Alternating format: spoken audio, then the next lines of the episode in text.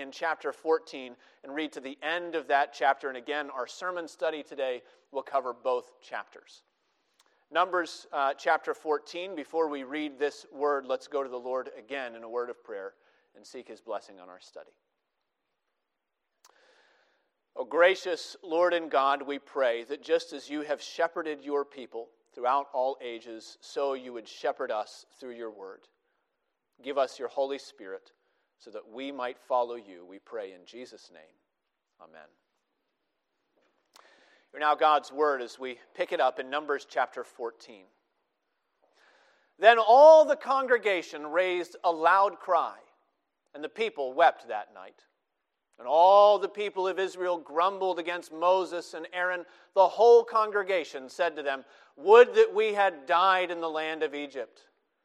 Or would that we had died in this wilderness. Why is the Lord bringing us into this land to fall by the sword? Our wives and our little ones will become a prey. Would it not be better for us to go back to Egypt? And they said to one another, Let us choose a leader and go back to Egypt. Then Moses and Aaron fell on their faces before all the assembly of the congregation of the people of Israel. And Joshua the son of Nun and Caleb the son of Jephunneh, who were among those who had spied out the land, tore their clothes. They said to all the congregation of the people of Israel, The land which we passed through to spy it out is an exceedingly good land. If the Lord delights in us, he will bring us into this land and give it to us, a land that flows with milk and honey only do not rebel against the Lord, and do not fear the people of the land, for they are bread for us. Their protection is removed from them, and the Lord is with us. Do not fear them. Then all the congregation said to stone them with stones. But the glory of the Lord appeared at the tent of meeting to all the people of Israel. And the Lord said to Moses, How long will this people despise me? And how long will they not believe in me? In spite of all the signs that I have done among them, I will strike them with the pestilence and disinherit them. And I will make of you a greater nation and mightier than they. But Moses said to the Lord, Then the Egyptians will hear of it. For you brought up this people in your might from among them, and they will tell the inhabitants of this land. They have heard that you, O Lord, are in the midst of this people for you, O Lord, are seen face to face, and your cloud stands over them, and you go before them in a pillar of cloud by day and in a pillar of fire by night. Now, if you kill this people as one man, then the nations who have heard of your fame will say, It's because the Lord was not able to bring this people into the land that he swore to give to them, that he's killed them in the wilderness. And now, please let the power of the Lord be great, as you have promised, saying, the Lord is slow to anger and abounding in steadfast love, forgiving iniquity and transgression, but he will by no means clear the guilty, visiting the iniquity of the fathers on the children to the third and the fourth generation. Please pardon the iniquity of this people according to the greatness of your steadfast love, just as you have forgiven this people from Egypt until now. Then the Lord said, I have pardoned according to your word. But truly, as I live, and as all the earth shall be filled with the glory of the Lord, none of the men who have seen my glory and my signs that I did in Egypt and in the wilderness, and yet have put me to the test these ten times, and have not obeyed my voice, shall see the land that I swore to give to their fathers. And none of those who despised me shall see it. But my servant Caleb, because he has a different spirit, and has followed me fully, I will bring into the land into which he went, and his descendants shall possess it. Now, since the Amalekites and the Canaanites dwell in the valleys, turn tomorrow and set out for the wilderness by the way to the Red Sea. And the Lord spoke to Moses and to Aaron, saying, How long shall this wicked congregation grumble against me? I have heard the grumblings of the people of Israel, which they grumble against me. Say to them, As I live, declares the Lord, what you have said in my hearing, I will do to you. Your dead bodies shall fall in this wilderness. And of all your number I listed in the census from twenty years old and upward who have grumbled against me, not one shall come into the land that I swore that I would make you dwell, except Caleb the son of Jephunneh and Joshua the son of Nun. But your little ones, who you said would become a prey, I will bring in, and they shall know the land that you have rejected. But as for you, your dead bodies shall fall in this wilderness. And your children shall be shepherds in the wilderness forty years, and shall suffer for your faithlessness, until the last of your dead bodies lies in the wilderness. According to the number of days in which you spied out the land, forty days, a year for each day, you shall bear your iniquity forty years, and you shall know my displeasure. I, the Lord, have spoken. Surely this I will do to all this wicked congregation who are gathered together against me. In this wilderness they shall come to a full end, and there they shall die. And the men whom Moses sent to spy out the land, who returned and made all the congregation grumble against him by bringing up a bad report about the land, the men who brought up a bad report of the land died by plague before the Lord. Of these men who went to spy out the land, only Joshua the son of Nun and Caleb the son of Jephunneh remained alive. When Moses told these words to all the people of Israel, the people mourned greatly. And they rose early in the morning and went up to the heights of the hill country, saying, Here we are.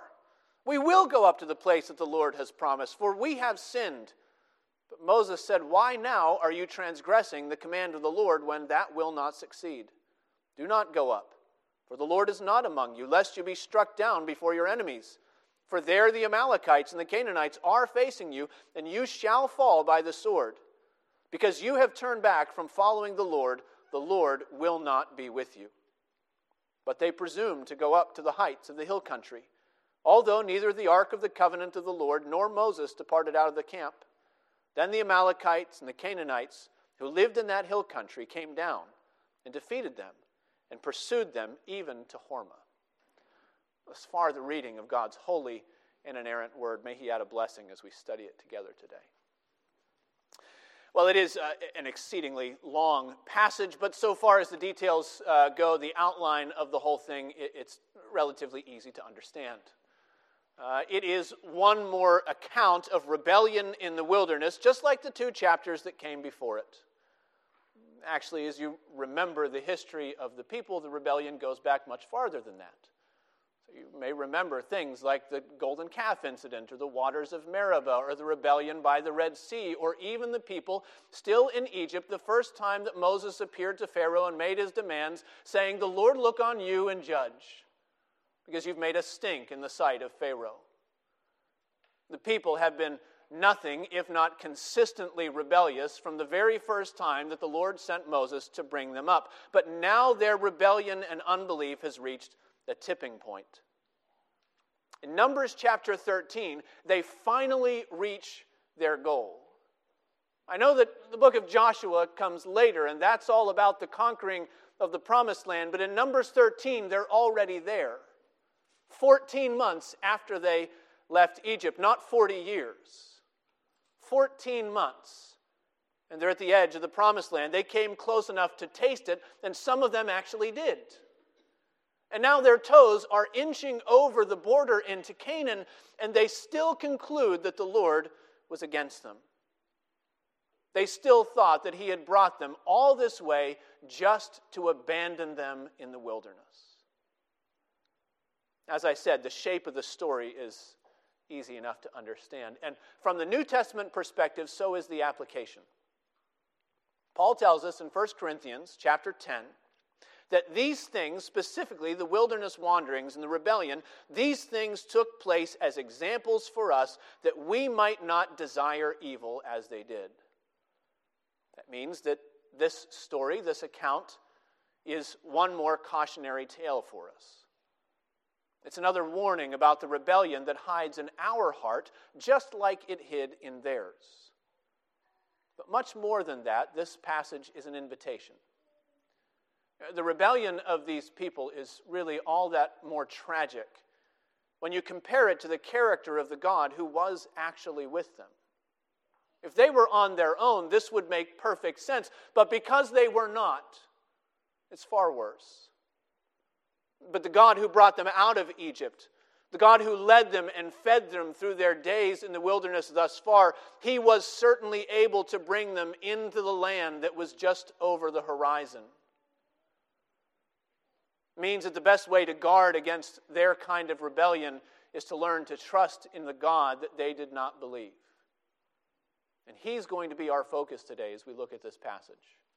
Today, going uh, through Numbers 13 and 14, I want to help you look at four things that are worth believing about the God of Numbers.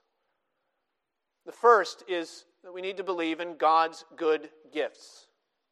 God's good gifts. Now, the whole drama of the passage is built on the realization that God is determined to give good gifts to his people. You can find that in any number of places in the scriptures, Old and New Testament, it's everywhere. We see it very clearly in the opening verses of chapter 13. The Lord spoke to Moses, saying, Send men to spy out the land of Canaan, which I am giving to the people of Israel. Actually, that's the consistent designation of the land of Palestine in the Old Testament. It's not called simply uh, the land of the Canaanites. It's not called simply the place that you still haven't conquered yet. It's called the land that the Lord your God is giving you. That's what God almost always calls it when he refers to it and speaks of it to his people. The emphasis falls on the fact that it comes from him and it is for them. It's a gift from God. It's a reminder for us of who God is. He's the giving God. He's the benevolent God. He is the God who provides for us what we cannot provide for ourselves, things like land that he promised to Abraham and his descendants forever. They didn't have a claim on it, there was no deed. Uh, from the Canaanites saying this belongs to his, uh, him, except for that one little place we'll learn about later. They had no claim on it, no ancestral heritage, but God gave it to them anyway.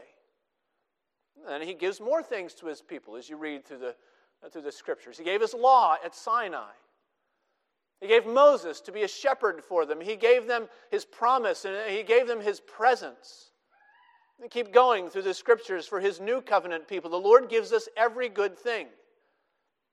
He gave his Holy Spirit to inspire the prophets so that we can read what he demands and desires from us. He gave us His Son to be our Savior. He gives us His grace so that we would believe in Him. He gives us salvation. He gives us faithfulness. He gives us fruitfulness. He gives us sanctification. He gives us fellowship with one another. Every good thing that we have comes from His hand. God gives good gifts to His children. In fact, He can't give anything different. His gifts to us are determined by who He is. Because he is good, so he gives good things to his children. And what we find in Numbers 13 is that, in fact, God wants us to look forward to the good things that he's giving to us. He wants us to have confidence in his giving. That's why he sent out the spies in the first place. You notice that they were sent out, and they, they brought back some military information, didn't they? The people and their cities and the fortifications and where they are. But they also learned about the land. Are there trees there? Are there any resources? Can you bring back some of the fruit? Can you help the people see what they don't see yet? Can you help them to see and understand what is going to be so good about this place that God is bringing us? We want them to have confidence in God's good gifts. And so they do. They come back and they bring a sample of the produce. They return with that classic assessment of the promised land. They say it flows with milk and honey. That means it's a fertile land. There's milk and honey because there are animals and flowers. There are animals and flowers because there's rain and sunshine. There's rain and sunshine because God has blessed this land that He's giving to the people. And God wanted them to see that. Not just so that they could prepare for war, but so that they might have confidence in the promises of the Lord. Now, significantly, chapter 13 says that among the places that the spies searched out was that little town it had become a very large town by now called Hebron. Hebron, you remember, was the place where the Lord promised the land to Abram in the first. Hebron was the place in chapter 13 of Genesis where, after Abraham separated from Lot, he settled there. Hebron was the place where God first told Abram to set out and to go on the length and the breadth of the land, everywhere that the sole of your foot will tread. This land I will give to your people.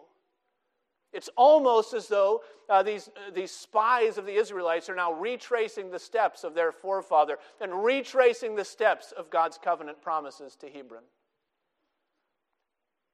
God wants his people to look forward what he's giving to them.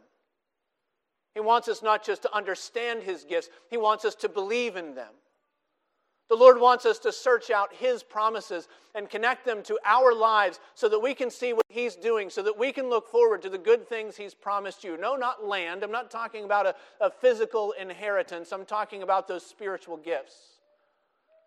I'm talking about relational wholeness when He overcomes the sin that's in our heart, and we can go to those around us with repentant hearts. The good things that God has promised for us, He wants us to look forward and to have confidence. But you need to know that when you look forward to the gifts God is giving you and the things that He's promised you, you will find that those things often come with obstacles attached. So you notice that when the spies returned, they said, Yeah, that land is really, really good, but you know, it's full of people, big people really, really tall people. Like one whole tribe is like the size of Goliath, and they say, Who's Goliath? Say, I don't know. That's like 400 years. But we've heard that he's big, and they're all like that. And they live in fortified cities. And we don't have siege works, we don't have resources. We'll never be able to overcome them. All those things were true as well. You notice that when Joshua and Caleb encouraged the Israelites, they never pretended that the Canaanites didn't exist. That was a true assessment on the ground. Yes, it's good, and yes, there are obstacles. Obviously, God could have done it another way.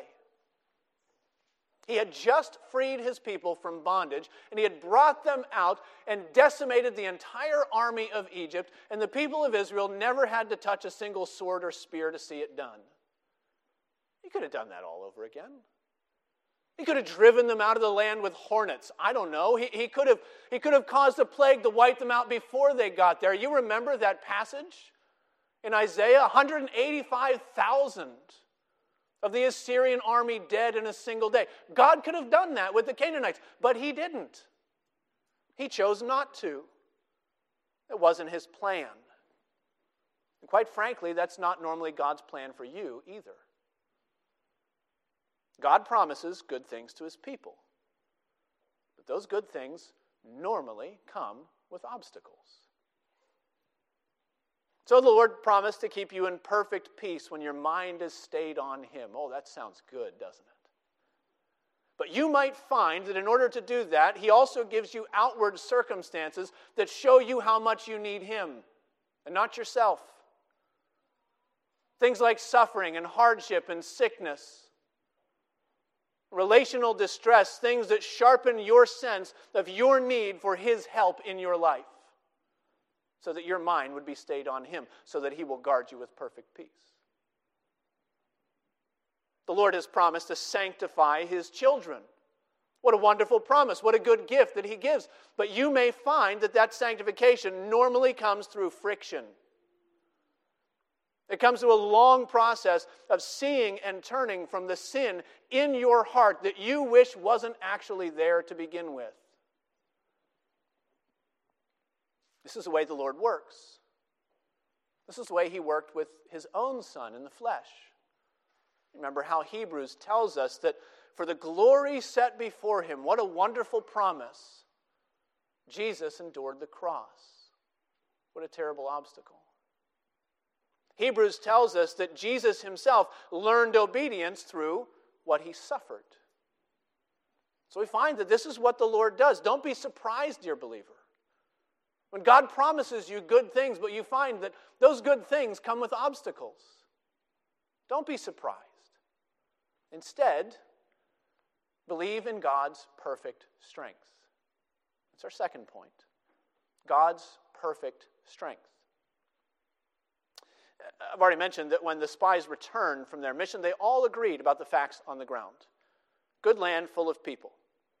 At least initially, they were all in agreement but where they disagreed was on what they ought to do with that information. Caleb, you see, was the one who says we ought to go up immediately. Chapter 13, verse 30. Caleb quieted the people before Moses, and he said, Let us go up at once and occupy it, for we are well able to overcome it. And the rest said, No, we're not. No, we can't. No, we shouldn't. They said, We are not able to go up against the people, for they are stronger than we are. Notice that it's a disagreement on the issue of strength, isn't it? They have more people than we have. They have better resources than we have. They have stronger weapons than we have. They have higher walls than we have. They have all these things that we haven't got. And we're not strong enough to take the land that the Lord says we ought to take. Now, to make matters worse, they even began to poison the hearts of God's people with lies. Verse 32 says they brought a bad report. The word there is evil. They brought the people an evil report of the land that they had spied out. They started to lie about the land. So instead of the land that they already agreed was very good and flowing with milk and honey, full of good things for God's people to eat, they said the land devours its inhabitants. If you live there, it will swallow you up. They said not just one tribe of people, but all the people that we saw there were giants. And they used the name of the Nephilim, that tribe of ancient warriors that died out in the flood. They weren't around anymore, but they said, you know, they're there. They said we felt like grasshoppers by comparison.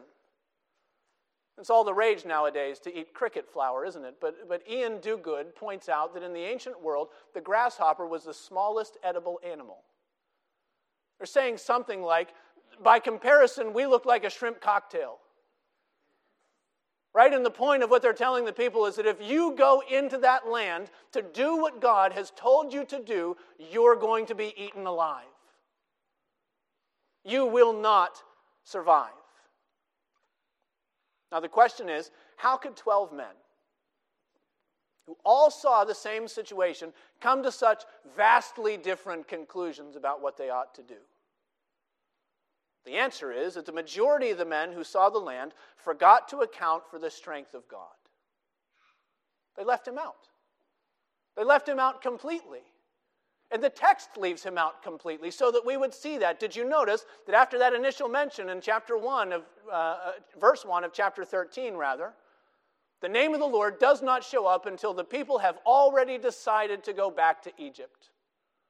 In order to heighten the suspense, not even Caleb mentions the name of the Lord. All of their negotiations are all about earthly people dealing with earthly things and military strategies and what are we strong enough to do and what are we not strong enough to do. And God doesn't reappear until chapter 14, verse 3. Why is the Lord bringing us into this land to fall by the sword? That's exactly what unbelief always does. Unbelief evaluates the situation according to our own strength, and then unbelief approaches God with our conclusions rather than with our questions. Unbelief says, I can't convince my kids to come back to church. Therefore, God's covenant faithfulness must not apply to my family. Unbelief says, the cancer is incurable. Therefore, God must not have any other plans for me or, or any fruitfulness for me in this life. Unbelief says, you know, dead people don't rise again from the grave. Therefore, Jesus must have been a pretty good teacher, but he got some of that other stuff wrong, didn't he? That's how unbelief works. It ignores the strength of God, and then it comes to its own independent conclusions. Do you hear the conclusions in the Israelites' words?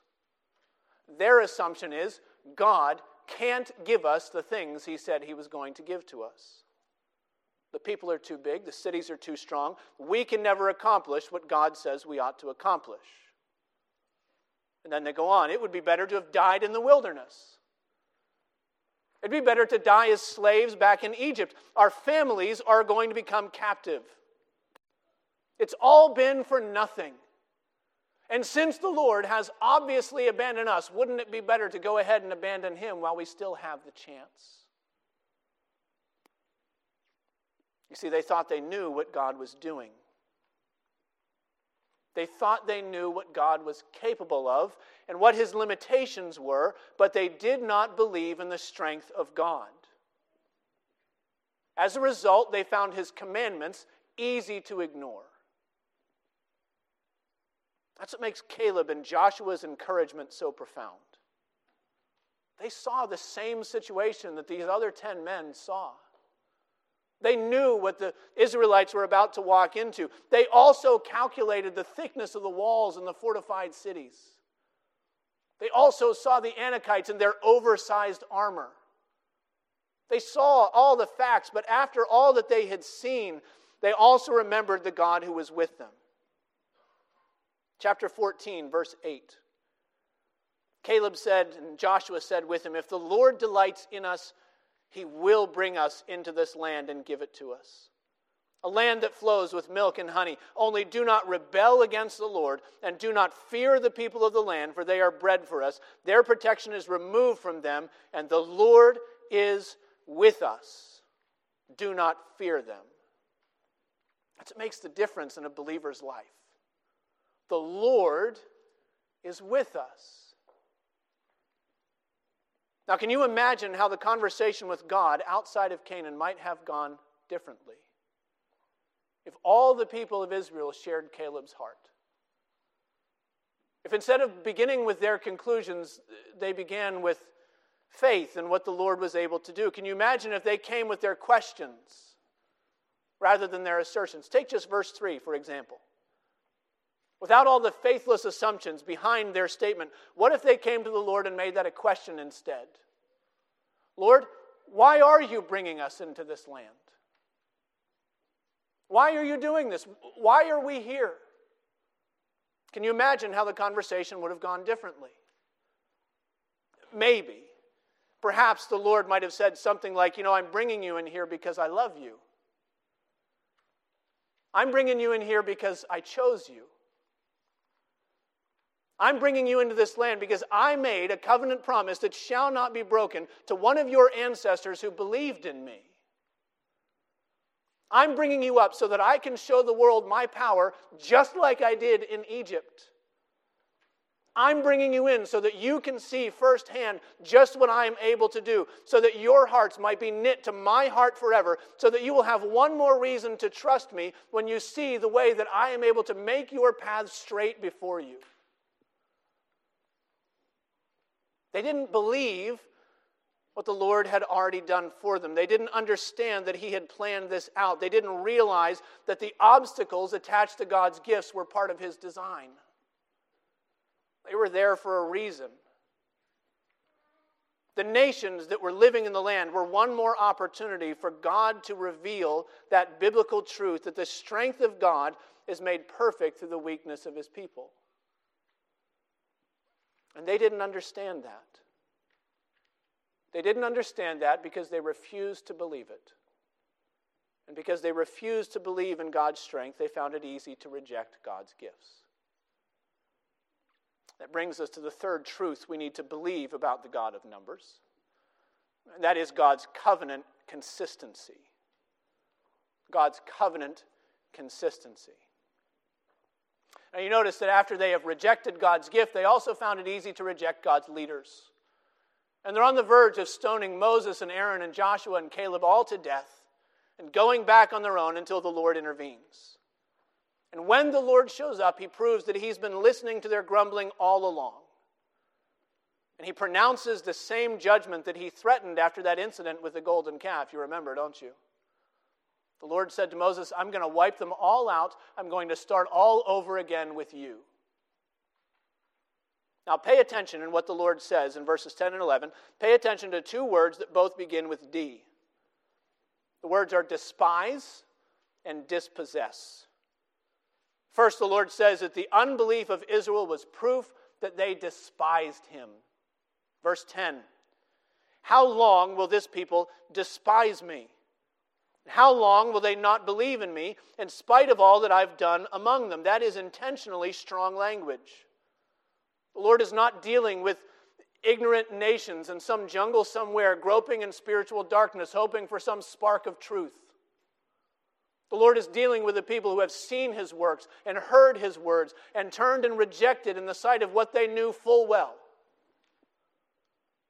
This language approaches something like that difficult text in the New Testament in Hebrews chapter 6 that says that it is impossible to restore to repentance those who have tasted of the heavenly gift and seen the gift of the Holy Spirit and then have turned away.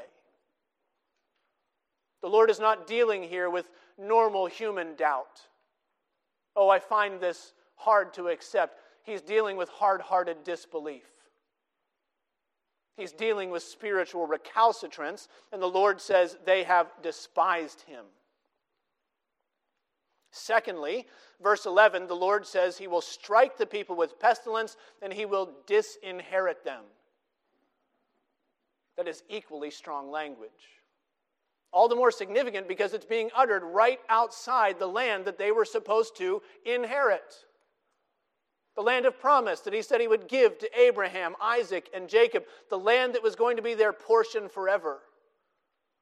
A perpetual inheritance for them and for their children, a physical, geographical reminder of God's covenant love. And the Lord says, I'm going to disinherit them. I'm going to cut them off completely. I'm going to destroy their bodies with pestilence, he says, and sever the cords of the covenant. This is damnation language. There's no two ways about it. This is eternal separation in no uncertain terms. And I think if you are reading this text, even semi charitably, you probably agree that uh, it seems like that's the only thing left. What do you do with the people who have decided to hate their deliverer? The whole nation has just declared that they want nothing to do with the God of the Exodus. They would rather die in the wilderness than follow him into Canaan. And had it not been for the intercession of their shepherd, Moses, that's what the Lord would have done. Instead, Moses prays. He intercedes with the Lord for the people, and he intercedes on the basis of God's covenant consistency. Notice Moses' prayer.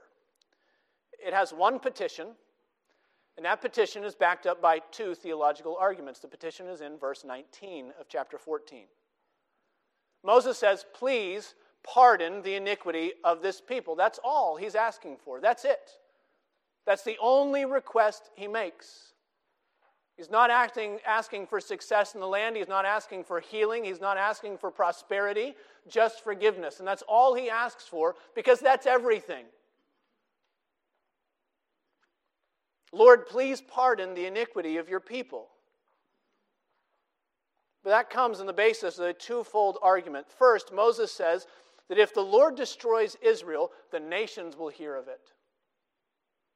Verse 15. If you kill this people as one man, then the nations who have heard of your fame will conclude that you could not bring them into the land you swore to give to them. You know, if you're, you're reading this text cynically, I suppose there's a way to say that that sounds like theological PR spin. Right? That Moses is just trying to help uh, God save face in the sight of the pagans.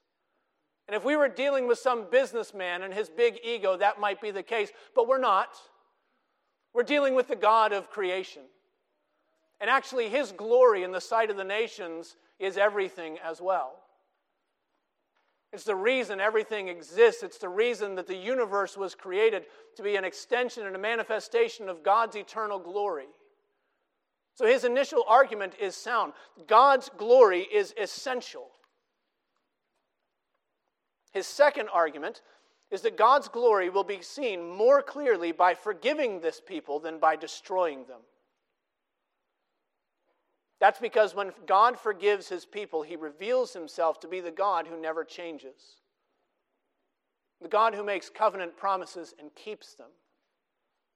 Look at the argument, verse 17. And now, please, let the power of the Lord be great, as you have promised, saying, the Lord is slow to anger and abounding in steadfast love, forgiving iniquity and transgression, but he will by no means clear the guilty, visiting the iniquity of the fathers on the children to the third and the fourth generation. Please pardon the iniquity of this people according to the greatness of your steadfast love, just as you have forgiven this people from Egypt until now. And you remember the quote, don't you? You know that Moses is praying God's words back to himself. The declaration that Yahweh made when he came down and he hid Moses in the cleft of the rock after the golden calf incident, then the Lord descended and he proclaimed himself. He said, The Lord, the Lord, a God gracious and merciful, slow to anger, and abounding in hesed, steadfast love, covenant love, perfect, divine, agape type love. Love that does not change from season to season. Love that makes a promise and keeps it despite the personal cost involved. The God of steadfast love is the Lord who expresses his love in the smoking pot and the flaming torch. He's the God who invoked upon himself the covenant curse when he passed between the pieces of the animals while Abraham slept the, the sleep of death in Genesis chapter 15. And the Lord symbolically passing through, saying, When my people break this covenant, the curse will fall on me. That's steadfast love. The Lord is the God who has carried his people to himself in the wilderness. He is the Lord who will carry their burdens like a loving and forgiving Father. He is the Lord who will send his only Son to bear their iniquity forever, and he will send him to carry yours as well if you trust him. So you know that even if the people who heard Moses' prayer didn't understand all of it, you do. From this side of the cross, you understand what he was praying. And the Lord to whom Moses was praying knew it better than you do. The Lord knew that he'd made promises to Abraham. He promised land, yes, yes, yes, but, but he also promised a blessing. He also promised a seed a single offspring who would come to be the blessing for all nations. And Moses was looking forward to that day. He wasn't just praying for those many who were around Canaan in the wilderness, he was praying for all that would come after this hard hearted people. He was asking that God's covenant love would not be cut off prematurely, but that it would grow into fullness through the coming of the seed of Abraham. That's why he prayed the entire declaration from Exodus 34. He didn't stop at the first half, that part that we like about forgiveness. He kept going. You are the God who forgives iniquity, transgression, and sin, but also you do not let the guilty go unpunished. Because in the end, that's how the Lord does it. He forgives iniquity, transgression, and sin, not by forgetting it, but by laying it on another. So Isaiah said, The Lord has laid on him the iniquity of us all. John said, Behold, the Lamb of God who takes away the sin of the world. And Paul said, He made him to be sin who knew no sin, so that in him we might become the righteousness of God. And before it ever happened, Moses was praying. He was saying, Lord, do not let the nations just see one act of destruction. Rather, let them see the full blessing that you have promised to the completion of your covenants. So, whether the people understood it or not, whether Moses himself completely understood what he was praying or not, you know what Moses was praying. He was praying God's covenant consistency that would bring Christ Jesus into the world and give him as a propitiation for our sins. He was praying that because that was the only hope for this people of avoiding the wrath and curse of God due to them for their sins, and it's your only hope as well. Well, we've seen God's good gifts, His perfect strength, and His covenant consistency. Finally, I want you to see God's gracious discipline. God's gracious discipline. If you've been around the church long enough, you've probably heard some preacher at some point uh, preach a sermon or, or teach a Sunday school talking about those great but God statements in the scriptures. There's some places in Scripture where that little phrase, uh, upon that little phrase, hinges all of our blessing and salvation in Christ Jesus, right? Ephesians chapter 2. You were dead in your sins, but God, because of the great love with which He loved us, even when we were dead, made us alive together through Christ Jesus. But God did this, and He stepped in. Psalm 73 My heart and my flesh may fail, but God is my strength and my portion forever. And you can find other examples later. But in our text, that word, but, that leaves us unsettled. Chapter 14, verses 20 to 23. Then the Lord said, I have pardoned according to your word, but truly as I live, jump down to verse 23, none of the men who have put me to the test shall see the land that I swore to give to their fathers. And somebody says, wait a minute, that's, that's not how it happens, right? I thought, forgive and forget, uh, move on, pretend that it didn't happen. Can't we get past this? Isn't it how God forgives your sins when He forgives them? Doesn't He let you off scot free from all of their consequences? And if you think people uh, don't believe that God actually works that way, just remember what happened at the end of the chapter. People made a loud show about mourning for their sins. and The next day they said, All right, plan A, we're going into Canaan. Here we go.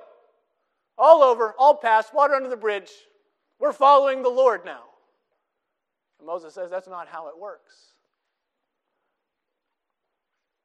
The Lord has pardoned their iniquity, and He has. That's not some, some half hearted platitude. What He means there is that He will not destroy and disinherit this nation. He has healed the rift in their fellowship between Himself and this people. Nevertheless, they need to know, and we need to know, that even when our sins have been forgiven, very often those sins come with lasting consequences. It's true that God, in His mercy, in His condescending grace, sometimes allows us to escape the lasting consequences of our sin. I think very often when He does that, He's being gracious to the people who would be affected by our sins and not just us. So it's possible for a sinfully abusive father to raise healthy, well adjusted, loving children. It's possible, it happens sometimes. They can uh, avoid the consequences of that sin. Sometimes a sinful habit of drowning your disappointments in alcohol, you know, eh, every once in a while. Sometimes that doesn't turn into a larger addiction. Sometimes. And sometimes a life of laziness and work avoidance doesn't live to abject poverty. Sometimes the Lord allows us to avoid our consequences. Statistically speaking, that's not how it works most of the time.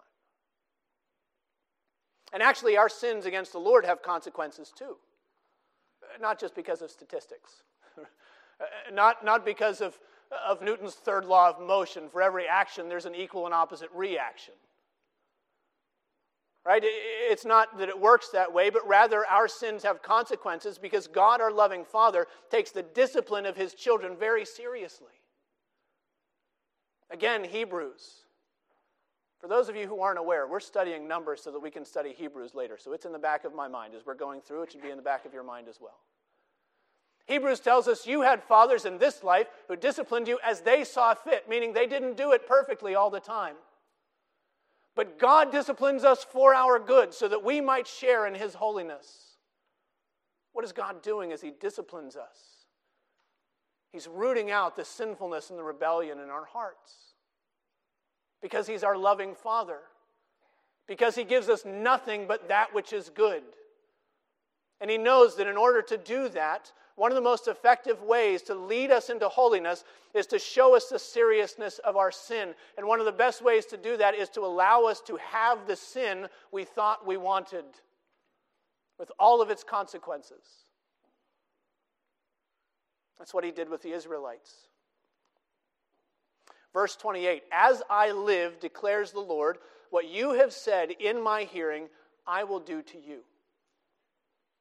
Your dead bodies shall fall in this wilderness, he says. He says it several times. Verse 32, verse 33, verse 35. Four times he solemnly swears that they will never set foot in the land of promise, except for Joshua and Caleb. They followed him faithfully, they followed him fully. But other than those two, their carcasses will bake under the desert sun. Because that was what they wanted for themselves, wasn't it? Verse 2. And the whole congregation said to them, Would that we had died in the land of Egypt, or would that we had died in this wilderness. And the Lord says, You want it? You got it. So he condemns them to this life of wandering. 40 years is an answer for the 40 days that they spied out the wilderness. He condemns them to wander until they know what it's like to live without the good things that God prepared for those who love Him. Until their children are old. until their lives are spent, until they finally die outside the land they refuse to receive in the first place. And if that seems harsh, remember that God is playing the long game. He's dealing with the next generation. He's extending his covenant promises one more step. He's being gracious to make the fathers examples for the children. These people feared that their children would be snatched up and taken as spoil, and the Lord said, No, no, I'm not going to do that. I wouldn't do that. Actually, your children will inherit those things that you didn't want. He will bring them in, and they shall possess the land. And while the younger generation watched their parents waste away in the wilderness, it became a lesson for them. He allowed them to see their parents sin. He allowed them to see sin's consequences. These things became an example for them so that they might not desire evil as their fathers had. And the Lord is still teaching those same lessons today,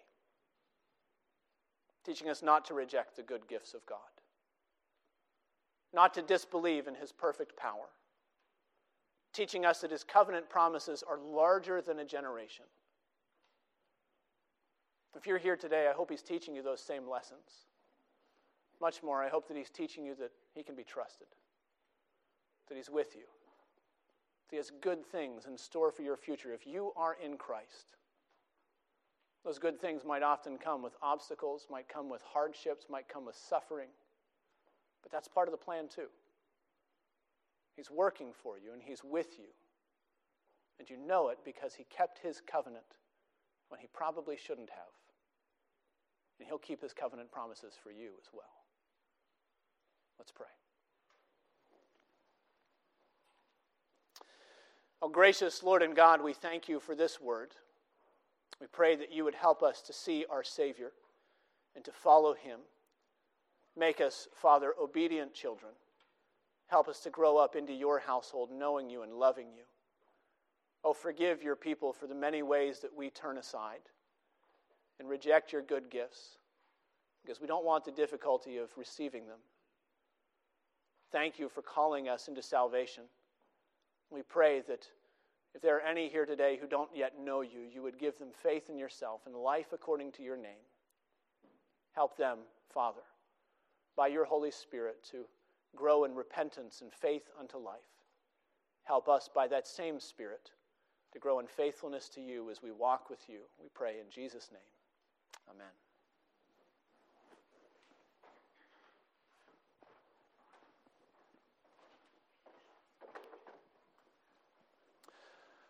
We come now to a table that proclaims to us the covenant faithfulness of God for an unfaithful people. As we come to this table, no one comes because we are righteous on our own. Nobody comes because we have done well this week. We had an exceptionally good spiritual outcome. We come because the Lord invites us, because He makes